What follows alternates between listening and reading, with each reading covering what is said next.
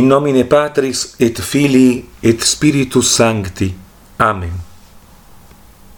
Vari sono i motivi della conversione.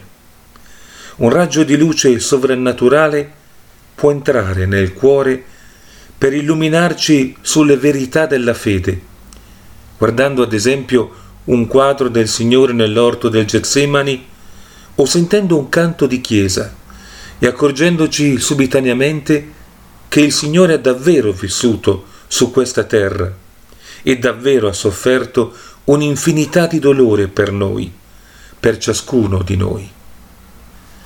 Ave verum corpus natum ex Maria Virgine, vere passum immolatum in cruce pro homine. Oppure ci può convertire la sofferenza personale, la perdita di una fortuna, di una madre o di un figlio amato da noi sopra ogni altro, tragedie di qualunque genere che ci fanno cercare l'abbraccio amorevole di colui che solo conosceva e conosce l'amarezza della sofferenza fino alla fine, usque infinem, e il solo che può consolare un cuore spezzato dal dolore. Un altro impeto può essere l'intuizione della propria miseria, paragonandoci magari ad una persona di grande virtù, di cui uno dice tutto ciò che faceva era perfetto. Quanto sono misero, mi dico, cominciando a guardare l'elenco di tutti i miei peccati, la mancanza di impegno, la superficialità di tutto ciò che faccio, la pigrizia, la tiepidezza, l'inaffidabilità, l'egoismo. Un altro motivo ancora è il pensiero dell'eternità, osservando la vanità e il carattere passeggero delle cose qua giù, la nullità dei progetti e delle speranze di questo mondo, l'instabilità della felicità terrena, la passire della giovinezza, della bellezza, della vita, che corre come un fiume verso il mare, la morte che richiama conoscenti e familiari con cui un giorno mi diverto e che un altro giorno non ci sono più. O leggendo un libro come L'apparecchio alla morte di Sant'Alfonso de Liguori, riflettendo sulle verità eterne, sulla morte e sul giudizio che inesorabilmente mi aspettano. Così mi stacco dalla vita presente e comincio a bramare la vera vita, la vita nella pienezza, nella sua stabilità eterna. Guardiamo questa donna dura e superba, ricca, spiritosa come ridotta. Il marito l'ha lasciata per un'altra. Il figlio è morto in un incidente. Accetta un lavoro semplice, ma non sa ancora come pagare le tasse. La sofferenza l'ha invecchiata e non è più oggetto di lode o di ammirazione da parte dei conoscenti. Fa compassione agli amici. Poverina, ha perso tutto, la vita com'è crudele. E infatti, perso che ha l'amore, la fortuna, la bellezza, non ha più su cui appoggiarsi se non su Dio. Va a trovarlo nel Santissimo Sacramento. Si versa il suo cuore alla sua presenza, versa il nardo nell'alabastro spezzato del cuore davanti a Dio, sua unica speranza. Torna alla pratica della fede, si confessa, assiste alla Santa Messa, prega.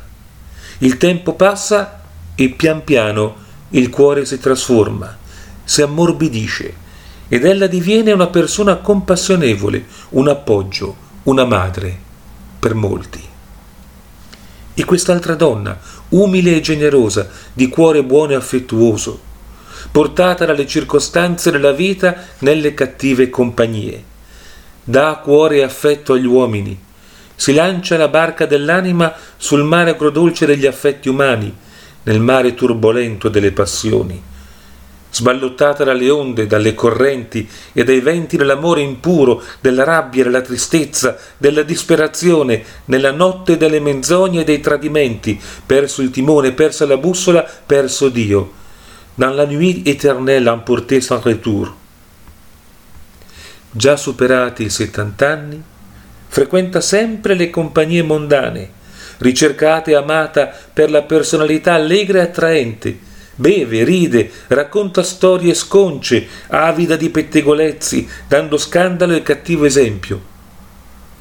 Un giovane però, vedendola e commosso di compassione e di timore per la sua salvezza, comincia a svolgere ogni giorno preghiere fervorose per lei a Dio.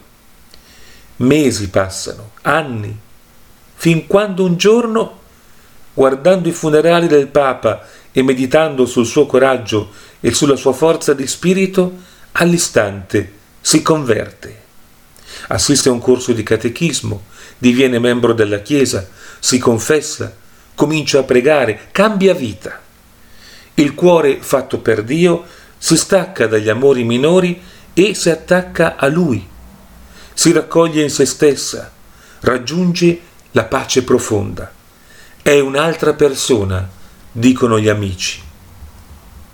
Non dimentichiamo di pregare per la conversione dei peccatori, anche per i conoscenti e per i propri familiari. Chissà chi abbia pregato per noi e per quanto tempo, mentre anche noi eravamo lontani da Dio, sul mare amaro del mondo, persi, senza orientamento, rei di morte.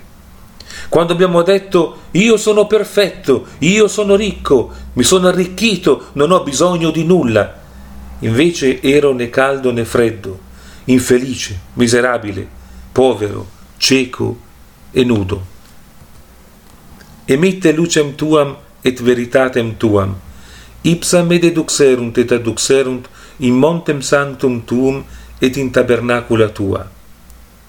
Mandate la vostra luce e la vostra verità, o Signore, nelle tenebre della mia anima e nelle tenebre di tante altre, nelle tenebre dell'ignoranza del peccato, per illuminarci sullo stato dell'anima come è in rapporto a voi, o eterna verità, eterna bontà, il nostro ultimo fine, la nostra eterna felicità.